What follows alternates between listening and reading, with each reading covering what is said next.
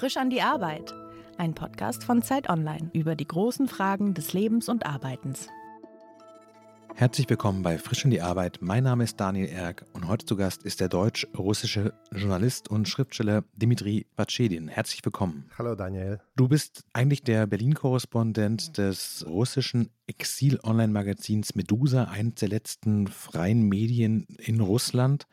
Wie waren die letzten Wochen für dich? Wie waren die letzten Wochen für eure Redaktion? Uh, ähm, das sind zwei unterschiedliche Fragen, aber eigentlich gibt es da was Gemeinsames, weil wenn man das als Schock bezeichnet, dann glaube ich, gilt das sowohl für mich als auch für die Redaktion. Wir sind alle schockiert. Sowas haben wir nicht vorhergesagt. Diese Vorstellung, dass man einen richtigen Krieg also wie im Zweiten Weltkrieg oder so, gegen die Ukraine führen kann. Das war unvorstellbar. Selbst das auszusprechen fällt mir jetzt schwer.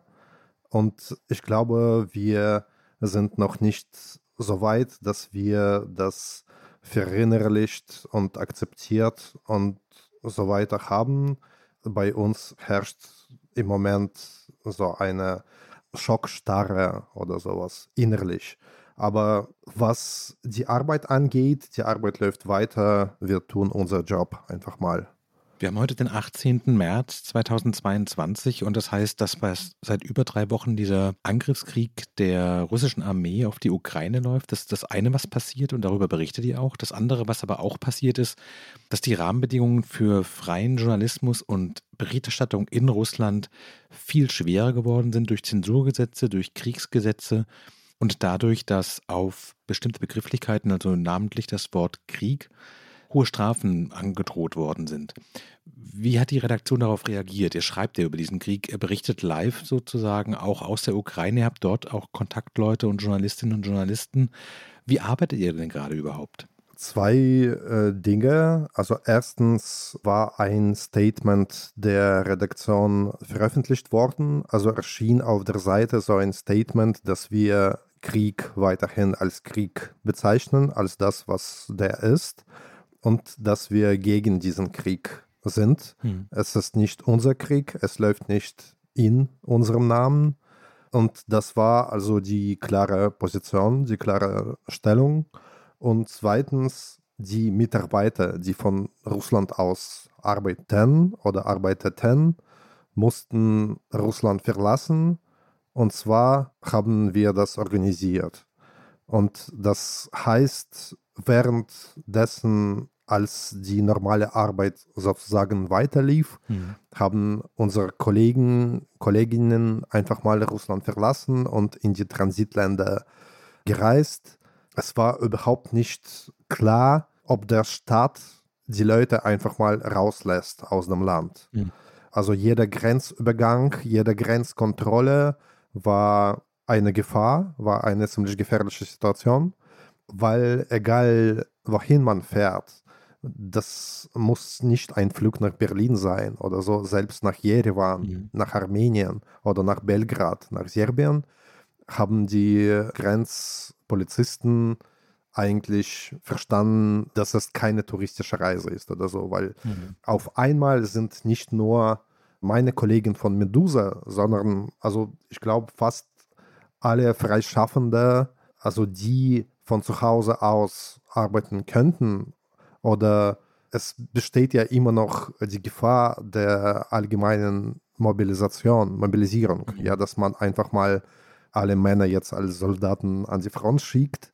Wie gesagt, es ist die Realität, das kann passieren. Mhm. Deswegen eigentlich hat nicht nur die Ukraine diese Fluchtwelle erlebt, dass ganz viele aus dem Land geflüchtet sind, sondern Russland auch in ganz großem Format nur dass nur wenige oder überhaupt nicht alle in Europa könnten, weil also nicht jeder Russe hat ein europäisches Visum, ist ja klar, es mhm. besteht eine Visapflicht.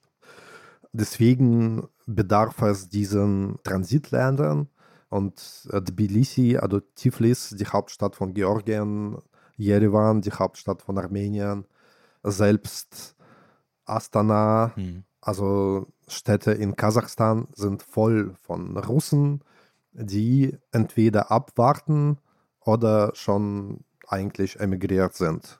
Wie funktioniert Ihre Berichterstattung in diesem Moment? Also wenn quasi ganz viele Journalistinnen und Journalisten Russland verlassen haben, weil sie dort quasi unter Gefahr nur berichten könnten, wie stellt ihr sicher, dass ihr noch mitbekommt, was im Land passiert? Ist das überhaupt möglich? Ja, das ist das große Problem.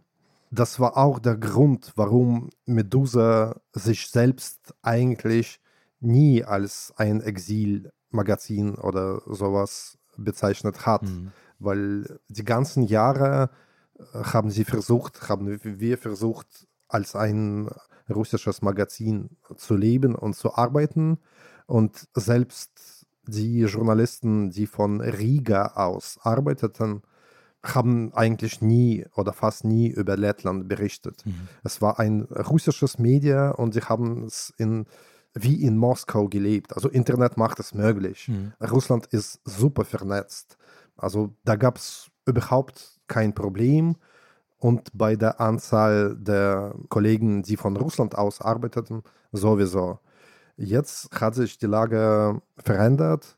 Jetzt sind fast alle zerstreut, nicht in Russland, aber es gibt Experten, die immer noch in Russland sind. Manche haben Angst, mit Medusa zu sprechen mhm. oder überhaupt über den Krieg zu sprechen, manche nicht. Das ist unterschiedlich, aber eigentlich kommen wir gut an die Quellen und ich glaube, wir, also ich bin schon länger in Deutschland. Ja, ich bin da sowieso, also habe diesen Blick auf Russland von, von der Ferne.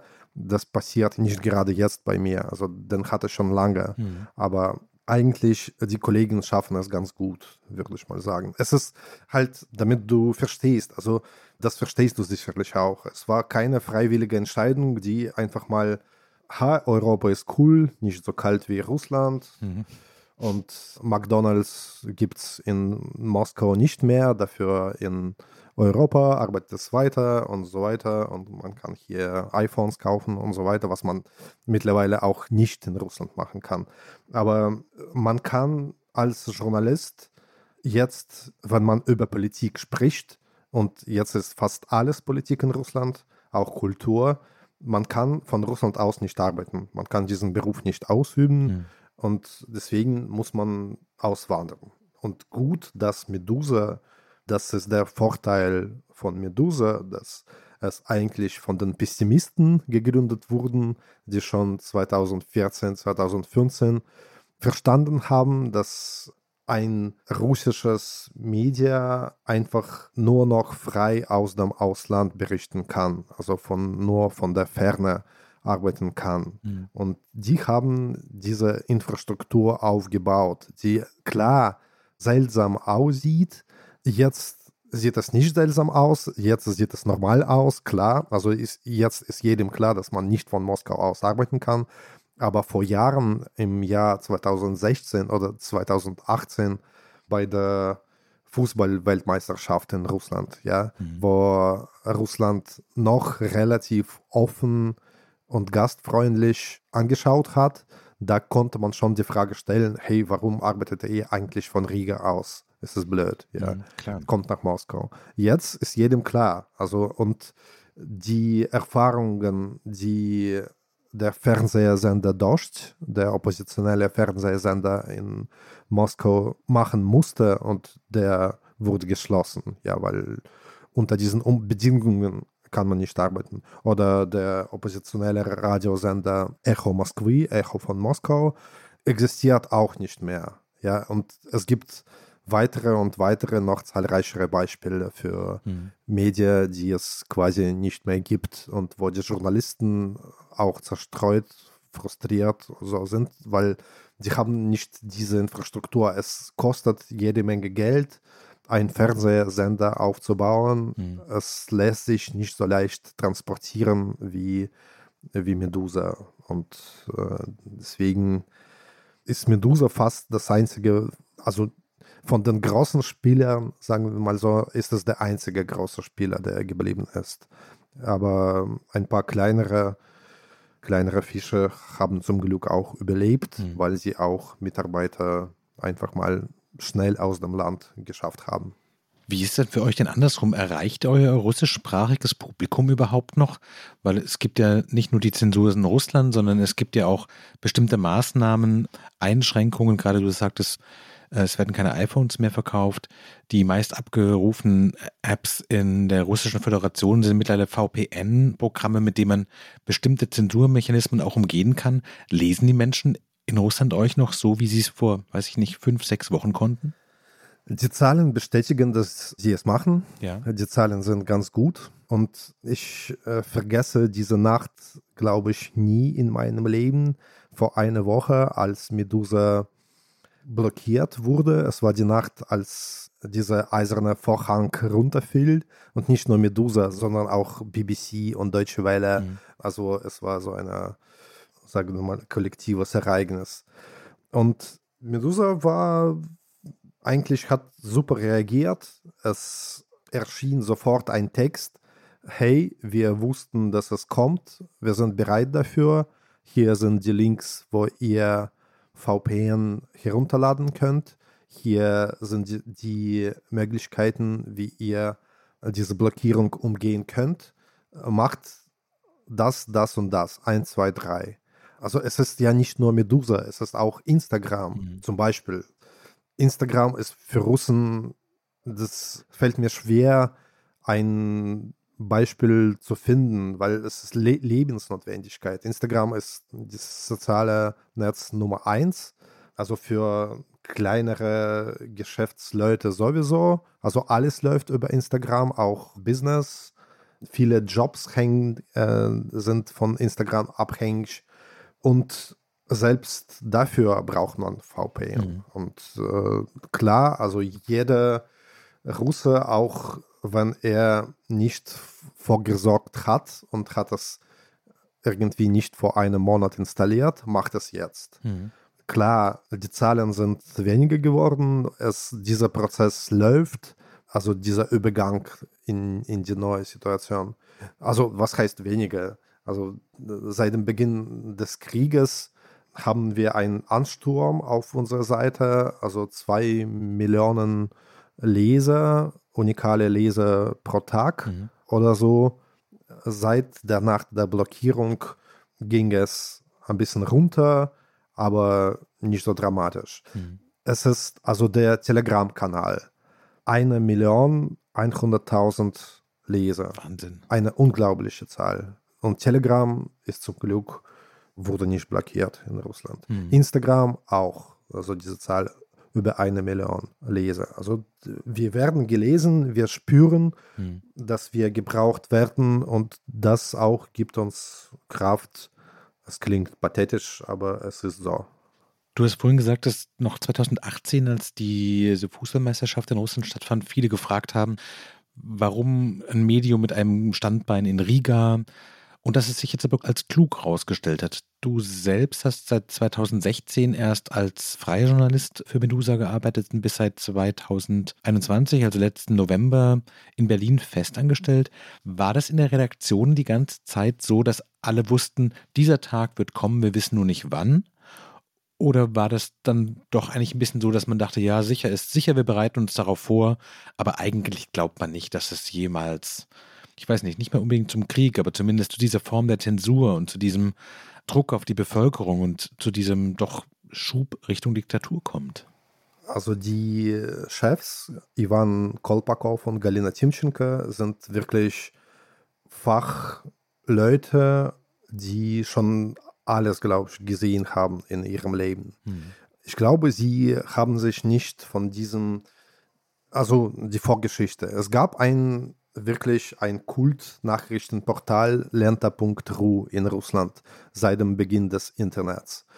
Es war einfach mal eine wunderbare, wunderbares Media, das alle geliebt haben, sehr professionell, sehr zeitgemäß, sehr modern und einfach mal alle waren damit glücklich, hat auch äh, gute äh, Lesezahlen geschafft und so. Und Medusa erging ja aus diesem Lernter.ru, weil Lernter.ru saß in Moskau und da war der Druck vom Staat, da war noch die staatliche Übernahme, dann waren Versuche, Zensur einzuführen und die fast alle Mitarbeiter, ich glaube 80 oder 90 Prozent, haben dann einmal gekündigt, weil sie einfach mal etwas gegen diesen Druck machen konnten. Also unter diesen Umständen konnten sie nicht mehr arbeiten. Mhm. Und da daraus entstand dann Medusa anderswo. Und äh, die Menschen, die diese Erfahrung gemacht haben, die wissen natürlich, dass es so weit kommen kann. Aber eigentlich, wenn man vor fünf Jahren Putin mit Hitler verglichen hat, war das eher geschmacklos. Hm. Also viele haben es ja getan, aber die Experten, die solche Vergleiche gemacht haben, sie wurden als nicht seriös hm, gesehen in Russland. Und da sagten wir, weil ich gehöre ja auch dazu, sagten wir, nee, hallo, es, es liegen Welten dazwischen. Putin, ja, also Krim ist so eine Sache, es war schlimm, aber er hält sich in Grenzen. Es gibt klare Grenzen, klare rote Linien, mhm. die er niemals übertritt. Ja. Und jetzt sehen wir, dass die Menschen, die damals schon in dieser schwarz-weißen Welt gelebt haben, waren eigentlich recht. Mhm. Und zu diesen Menschen gehörten auch die Chefs von Medusa. Ich weiß nicht, ob sie persönlich wirklich glaubten, dass Putin Putin wird.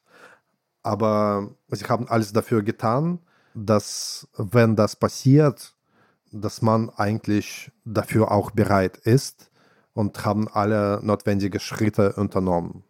Als du bei Medusa angefangen hast zu arbeiten, war dir klar, dass du genau diese Art von Arbeit auch machen willst? Oder war das quasi, wenn man als Journalist arbeiten will und du bist 82 in St. Petersburg geboren, wohnst aber seit 1999 in Deutschland und ich nehme an, man hat eine gewisse Vorstellung davon, wie Journalismus funktionieren soll, dass man vielleicht bestimmte Kompromisse, die man in Russland oder bei der Arbeit für russische Medien machen müsste, dass du die nicht machen möchtest? Aber war das für dich auch quasi so eine Art politische Selbstverortung zu sagen, so, ja, ich stelle mich in Opposition zu diesem System? Ich habe eigentlich immer für Medien gearbeitet, die als oppositionell gelten. Mhm. Also selbst bei der, also bei der Deutsche Welle Russisch gibt es keine Putin-Fans. Ja, mhm. gab es noch nie eigentlich. Diese strikte Unterscheidung lief seit Krim eigentlich. Da, da musste man sich schon orientieren, wo du bist, auf welcher Seite sozusagen. Entweder, also sagen wir mal Russia Today oder der Rest.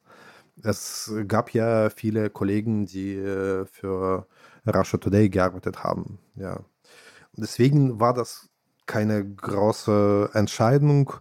Es war eigentlich das Jobangebot von Medusa war eine große Ehre für mich, weil ja Medusa ist ja nun mal die Nummer eins und alle haben es, glaube ich, auch verstanden und ich habe es auch so gesehen.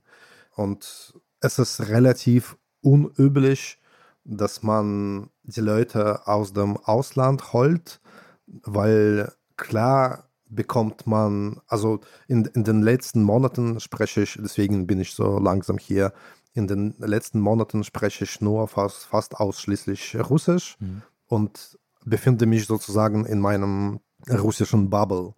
Aber es ist auch deswegen, weil es ungewöhnlich ist, dass man die Leute aus dem, Au also Muttersprachler aus dem Ausland holt, weil man verliert ja natürlich diese Verbindung mit der Sprache und mit der Kultur mhm. und äh, mit dem Leben, also mit dem Leben dort, wenn man im Ausland lebt.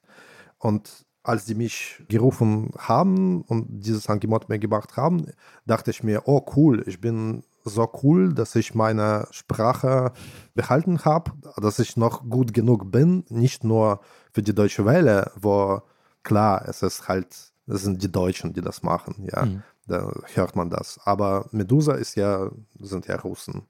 Ich habe mich eher als auf ein Abenteuer eingestellt, auf viel Arbeit, auf harter Job und ich war glücklich, dass ich äh, jede Menge lernen kann.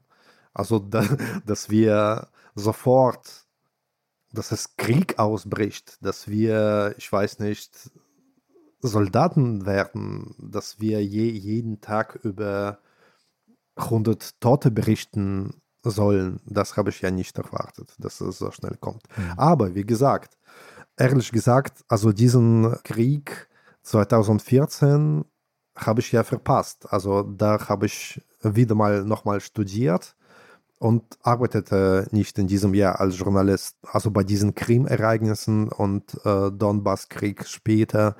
Und damals war ich eigentlich glücklich. Also ich erinnere mich, gedacht zu haben, cool, dass ich jetzt was anderes mache, mhm. dass ich jetzt wieder mal ein Student bin, dass ich nicht über Krieg berichten muss.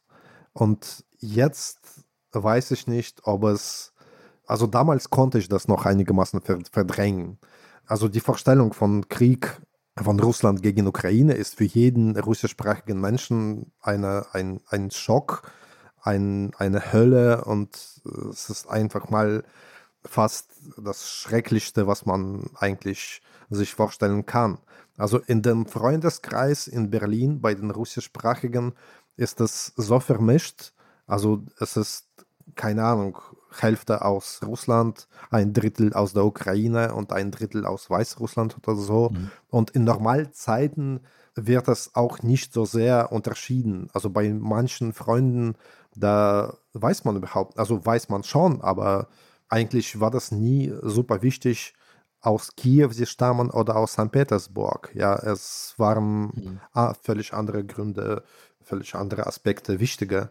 Und da plötzlich, hallo, das sind Feinde. Das, klar sind das keine Feinde. Ja, das sind, das sind, bleiben ja auch Freunde und so. Und man möchte da wirklich nichts damit zu tun haben. Jetzt aber bin ich an der obersten Front sozusagen, also in diesem Krieg. Und ich glaube, dass es, also das, was passiert, das checke ich jetzt in der Minute, wo es passiert. Das ist meine Arbeit, darüber zu berichten. Und ich glaube, das ist auch richtig so, weil dieses Ereignis kann man nicht wieder verdrängen, kann man nicht ignorieren. Man muss leider dabei sein, man muss es voll auslöffeln und man muss da einfach mal seine Arbeit machen, mhm. Damit es einigermaßen irgendwann mal besser wird. Ja. Du hast neben deiner journalistischen Arbeit, ich habe das in der Anmoderation so kurz erwähnt, du hast auch Gedichte und Geschichten geschrieben und unter anderem auch einen Roman auf Russisch und einen Roman auf Deutsch. Würdest du sagen, dass du jetzt mit dieser Berichterstattung, die sehr politisch ist und die in, ich weiß gar nicht, die vielleicht die größte persönliche und politische Tragödie, die im russischsprachigen Raum in den letzten Jahren passiert ist, reinkommt, dass das deine Berufung auch ist? Uh, ähm, schwer zu sagen und äh, überhaupt ist, also würde ich das nicht als solches erkennen.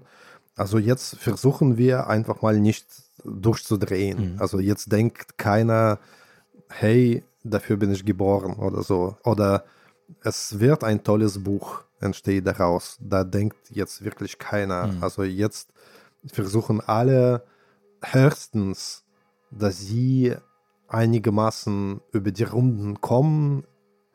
Also ich bin ja in Sicherheit und äh, es ist alles gut. Ich habe meinen Job nicht verloren. Ich bekomme Geld und es ist Frühling, scheint Sonne, alles wunderbar.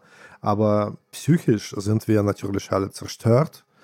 Und irgendwie, wenn wir einfach mal schaffen, nicht durchzudrehen und irgendwie noch menschliche Kontakte beizubehalten und mhm. nicht in die Klinik gelangen, dann ist das, dann ist das schon super, weil also mit dem Gedanken aufzustehen, dass dieser Krieg noch weiter läuft, ist schwer und irgendwie, es kostet jede Menge Energie, Kraft, einfach mal in dieser Situation seine Arbeit normal weiterzumachen oder weiterzuführen. Aber es hilft auch, weil, also wenn man jetzt bei Medusa arbeitet, da hat man das Gefühl, was Wichtiges und was Richtiges zu tun. In Russland ist es jetzt anders da arbeiten, da wo es jetzt Kriegszensur gibt. Und klar ist die Mehrheit der Russen eigentlich gegen diesen Krieg. Akademiker sowieso, Journalisten, ich glaube 80, 90 Prozent unterstützen das nicht.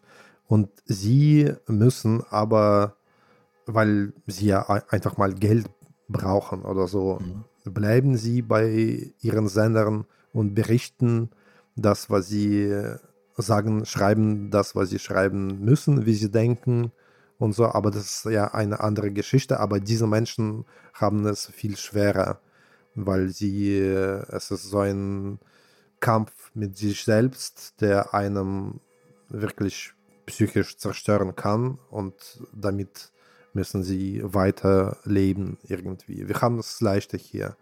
Wir haben uns klar positioniert gegen diesen Krieg und ich glaube, da haben wir es einfach mal relativ leichter.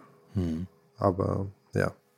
Wie arbeitest du denn gerade? Kannst du gerade irgendwas anderes machen, als quasi an diesem Krieg als Journalist geistig teilnehmen? Machst du Feierabend? Hörst du irgendwann auf? Schützt du dich selbst davor, wie du gerade sagtest, durchzudrehen? Das sind auch zwei Sachen. Erstens arbeitet Medusa nicht wie, also viel intensiver, viel schneller und es ist so ein Startup-Gefühl dort, mhm. dass man eigentlich nicht auf Arbeitszeiten, nicht auf Wochenenden und so Acht nimmt. Es ist so, dass, hey, machen wir, egal wie viele Stunden ich da sitze und so. Es ist auf jeden Fall keine deutsche Arbeitsbedingungen oder Standards. Mhm. Und ich musste mich daran gewöhnen, selbst in den friedlichen Zeiten war das eigentlich anders. Es war, es musste mehr gemacht werden, es war intensiver und so und es war eine ziemlich große Veränderung nach meinem relativ chilligen Leben als freier Journalist für andere Sender. Mhm. Jetzt ist es wirklich Ausnahmezustand. Wir alle haben nur einen freien Tag in der Woche und arbeiten, arbeiten viel. Die Morgenkonferenz findet um 8 deutsche Zeit statt. Mhm. Und eigentlich bis Mitternacht oder so sind wir unterwegs. In der wirklich super heißen Phase haben wir auch Telegram in der Nacht geführt. Jetzt nicht mehr, aber als wir das gemacht haben, da war die Arbeit wirklich rund um die Uhr. Es war sehr, sehr anstrengend. Also alle, alle waren. Ich glaube, es ist auch richtig in, in dieser Zeit. Aber wenn du unsere Arbeitskonferenz oder so anschaust, da ist es eigentlich Profis, die da sitzen, wichtige Sachen bereden und die Arbeit läuft, also das scheint wirklich normal aus. Es ist ein komisches Gefühl, mhm. weil die sitzen wirklich verstreut auf der ganzen Welt, also von Armenien äh, bis Belgrad, Riga sowieso, Serbien, alle möglichen Länder. Und man sieht vielleicht Palmen oder so komische Häuser, die äh, überhaupt nicht europäisch aussehen. Mhm. Aber das alles spielt keine Rolle, weil es ist jetzt klar, es ist jetzt nichts, äh, nichts ist so wichtig wie die Situation in der Ukraine mhm. und es steht absolut im Mittelpunkt von allem, was wir machen. Also jedem ist klar, was gemacht werden muss. Also ja. Was ist für dich denn ein erfolgreicher Tag? Also gibt es für dich so ein Kriterium, dass du sagst, so, wenn mich bestimmte Leute ansprechen und sagen, sie nehmen unsere Berichterstattung wahr, wenn wir sehen, unsere Texte werden in Russland gelesen und die erreichen ein Publikum, wenn, weiß ich nicht, die Zahl bei, bei Telegram oder bei Instagram steigt und ihr wisst, so wir erreichen jetzt vielleicht, weiß ich nicht, ein paar Millionen Menschen, die Russisch lesen und schreiben und kann dadurch ein Gegengewicht zur Propaganda setzen. Gibt es einen Moment, wo du sagst, so jetzt, das ist genau das, dafür mache ich das alles? Uh, mm. ich glaube, solche Gefühle hat man jetzt Überhaupt nicht. Selbst wenn man was Gutes leistet und selbst wenn die Zahlen stimmen, weil es ist überhaupt jetzt ein Leben mit dem russischen Pass und das haben ja fast alle von uns, äh, ich auch, mhm. ist ein völlig anderes Leben als vor zwei Wochen.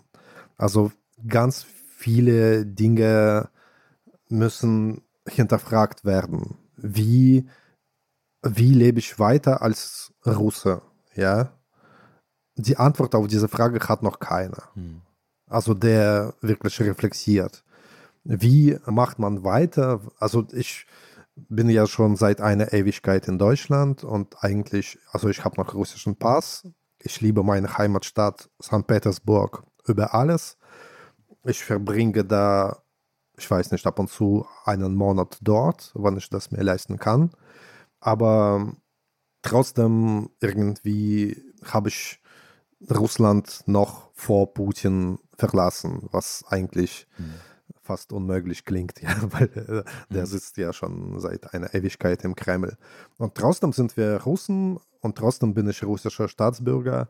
Und wie ist das jetzt, wenn ukrainische Freunde sagen, okay, ihr sagt, das ist Putins Krieg, aber wer schießt, ja, wer schießt auf unsere Soldaten und so. Und mhm. das ist ja nicht Putin, also nicht nur Putin. Und was habt ihr dagegen gemacht die ganzen Jahre?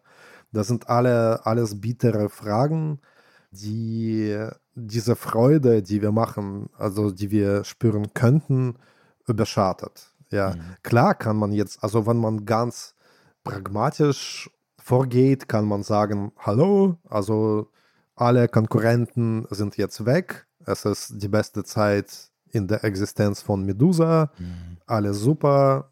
Wir sind, gerät, wir sind noch nicht gerätet, ja, da kann man auch später darüber sprechen.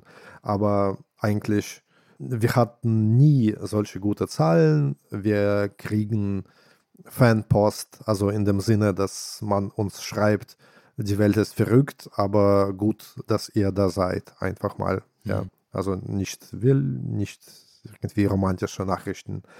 Aber ich glaube, jetzt in dem Moment denkt keiner so. Und es ist einfach mal, wir sind alle in diesem Überlebensmodus. Also wir versuchen einfach mal nicht durchzudrehen, mhm. einfach mal zu überleben und irgendwie mit der Zeit vielleicht verstehen, wie wir weiter auch persönlich leben können und welche Beziehung wir zu unserem Land, zu Russland jetzt aufbauen sollen. Hm. Es ist ja auch so, dass es klingt jetzt als wirklich nicht so wichtig im Vergleich zu den Gräueltaten, die in der Ukraine passieren. Aber ich weiß überhaupt nicht, wann ich nächstes Mal nach Russland reisen kann. Ja, also wahrscheinlich erst, wenn Putin weg ist. Und das kann dauern. Ja, das kann also das kann Jahre dauern oder halt Jahrzehnte wahrscheinlich nicht, aber fünf Jahre bestimmt. Ja. Denkst du darüber nach, wenn du arbeitest, zu sagen, so diese Überzeugung, Journalismus so zu machen, wie ich es mache, das hat den Preis, dass ich nicht nach St. Petersburg fahren kann? Ähm, also es betrifft nicht nur Journalisten. Eigentlich, also jeder, der auch von Deutschland aus auf seiner Facebook-Seite Nein zum Krieg hm. ausgerufen hat oder einfach oder geschrieben hat, hat laut dem russischen Gesetz ein Verbrechen begangen. Ja? Wahnsinn. Deswegen ist das nicht nur für uns gefährlich äh, und ich sehe, dass manche Russen, auch die in Deutschland leben und die gegen den Krieg sind, vorsichtiger geworden sind in der Art, was sie posten und so, weil sie einfach mal keine Probleme in Russland haben wollen. Deswegen ist das eine, ich würde es selbst nicht als, also der Krieg, der hat uns alle getroffen und betroffen. Also wir sind alle mittendrin und selbst wenn man Koch ist oder DJ oder was weiß ich, du bist ja trotzdem mittendrin und musst sich da positionieren, muss irgendwas machen. Also deswegen ist es so gewaltig, mhm. also diese Situation. Es betrifft wirklich alle, also Journalisten sind da nicht, nicht die Ausnahme. Du hast gerade in so einem Nebensatz gesagt, dass Medusa zumindest halbwegs für den Moment gerettet sei. Wie ist es denn für die Herausgeberinnen und Herausgeber wirtschaftlich? Also ich nehme an, dass natürlich ein Medium, das vor allen Dingen in Russland gelesen wurde und dadurch auch durch Russland finanziert wurde, durch die russische Öffentlichkeit, die dieses Medium konsumieren. Wie ist eure Lage denn jetzt? Könnt ihr einfach weiterarbeiten? Bringt euch der Zuspruch auf Telegram was? Wer bezahlt letztlich auch dein Gehalt? Ja, es ist auch ein bisschen Vorgeschichte.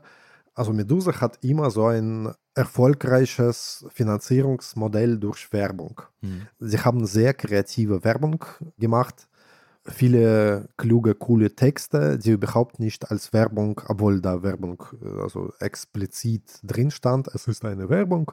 Die Texte waren so gut, dass sie einfach so aus Spaß aus gelesen wurden. Mhm. Selbst Werbungstexte waren eigentlich der Hammer.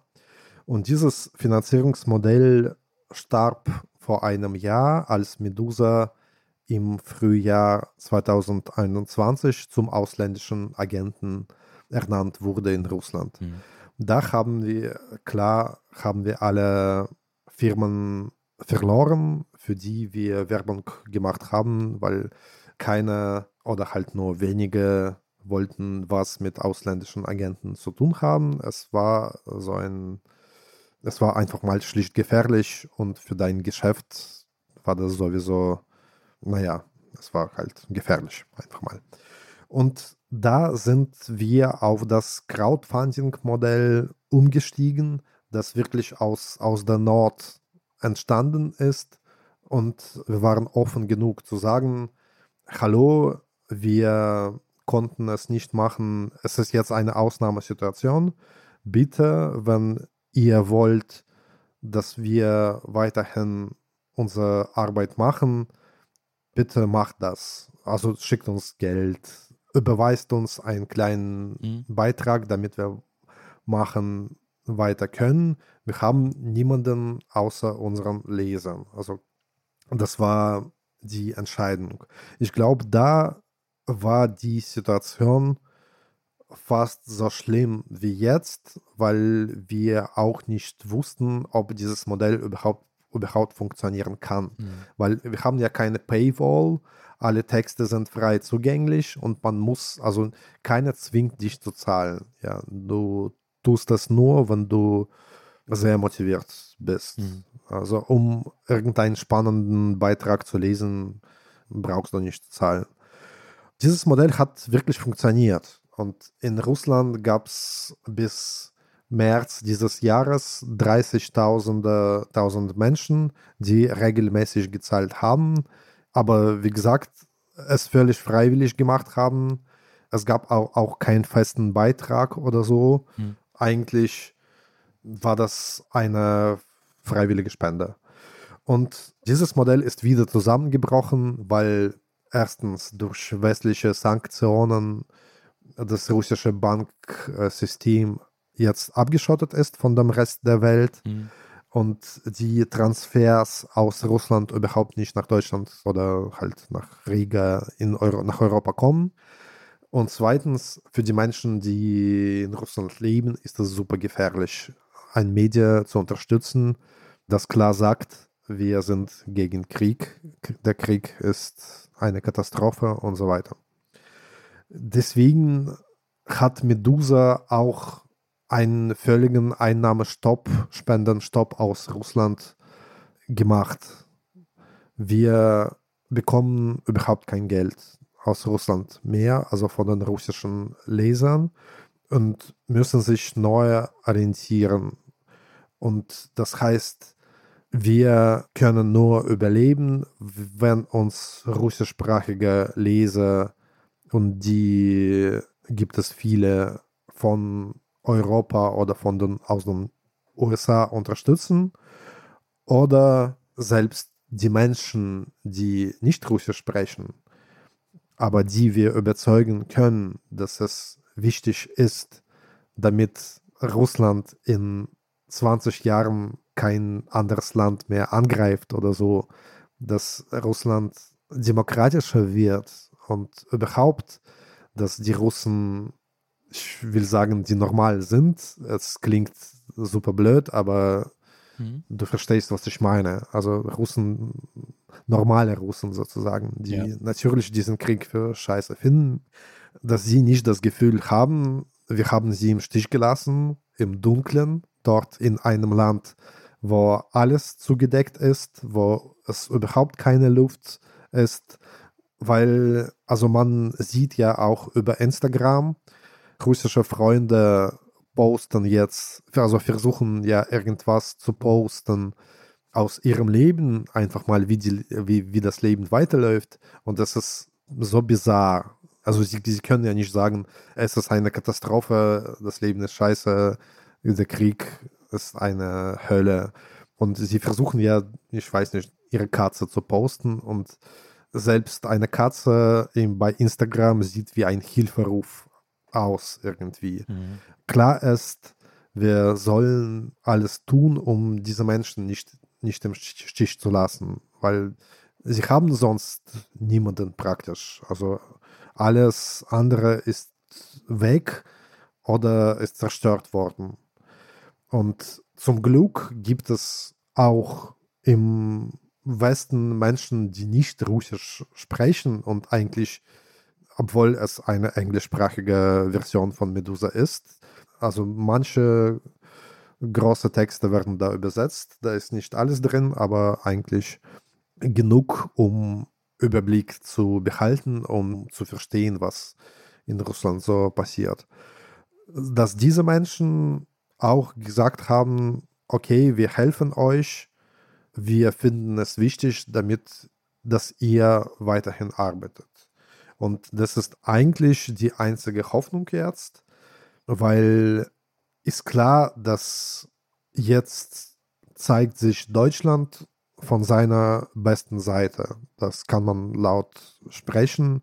So viel Solidarität gegenüber der Ukraine, also gegenüber den Menschen, die wirklich Hilfe brauchen, das habe ich, glaube ich, noch nie in meinem Leben gesehen. Also am Hauptbahnhof arbeiten jeden Tag, jede Nacht hunderte Volontärs, Mhm. zwei Drittel normale Berliner, ein Drittel Berliner mit Russischkenntnissen, mit Russisch- oder Ukrainischkenntnissen, ja. Also da- das Engagement, das die Menschen bringen, ist einfach unglaublich. Deswegen in dieser Situation zu sagen, hey, Russland braucht auch Hilfe, ja, ist etwas äh, schwer. Mhm. Aber es stimmt, Russland braucht auch Hilfe, russische Bürger brauchen auch Hilfe. Und das Wichtigste, was sie brauchen, ist Information. Mhm. Einfach mal. Und wir liefern das. Und dadurch, dass wir ein besonderes Media sind, haben wir die ganze Infrastruktur gerettet. Wir arbeiten weiter. Und es gibt Wege, wie wir an, an Russen kommen. Ja. Deswegen bitte hilft uns. Ja. So ungefähr ist das. Ja. Ja, ich glaube, man kann ja auch für beides gleichzeitig hoffen. Einerseits, dass dieser schreckliche Überfall der russischen Armee auf die Ukraine so schnell wie möglich endet und andererseits darauf, dass die russische Föderation auch aus dieser Diktatur rausfindet und dass die Menschen dort ein realistisches Bild davon bekommen, was Putin und das Regime, was die eigentlich alles tun, wie das Land eigentlich funktioniert. Falls Sie, liebe Zuhörerinnen und Zuhörer, einen Eindruck davon bekommen wollen, wie Dimitri und seine Redaktionskolleginnen und Kolleginnen äh, darüber berichten, können Sie das auf medusa mit z.io anschauen. Also wie gerade erwähnt, gibt es einen Teil der Berichterstattung auch auf Englisch. Und wenn Sie das Gefühl haben, dass es wichtig ist, dass diese freie Berichterstattung weiter stattfindet, finden Sie dort auch den Link zum erwähnten Crowdfunding. Dir, Dimitri, ganz herzlichen Dank für deine Zeit. Alles Gute für euch, für die Redaktion. Viel Erfolg bei dem, was ihr da macht. ja, danke dir, Daniel, vor allem für wirklich gute Fragen. Sehr gerne. Das war frisch an die Arbeit. Heute eine etwas außergewöhnliche Folge mit dem deutsch-russischen Journalisten Dimitri Wachedin, der für das russische Exil-Online-Magazin Medusa aus Berlin berichtet und uns heute von seiner Arbeit während des russischen Angriffskriegs erzählt hat. Falls Sie, liebe Zuhörerinnen und Zuhörer, Fragen an uns haben, schreiben Sie uns gerne an frischandiarbeit.zeit.de. Herzlichen Dank, dass Sie uns zugehört haben.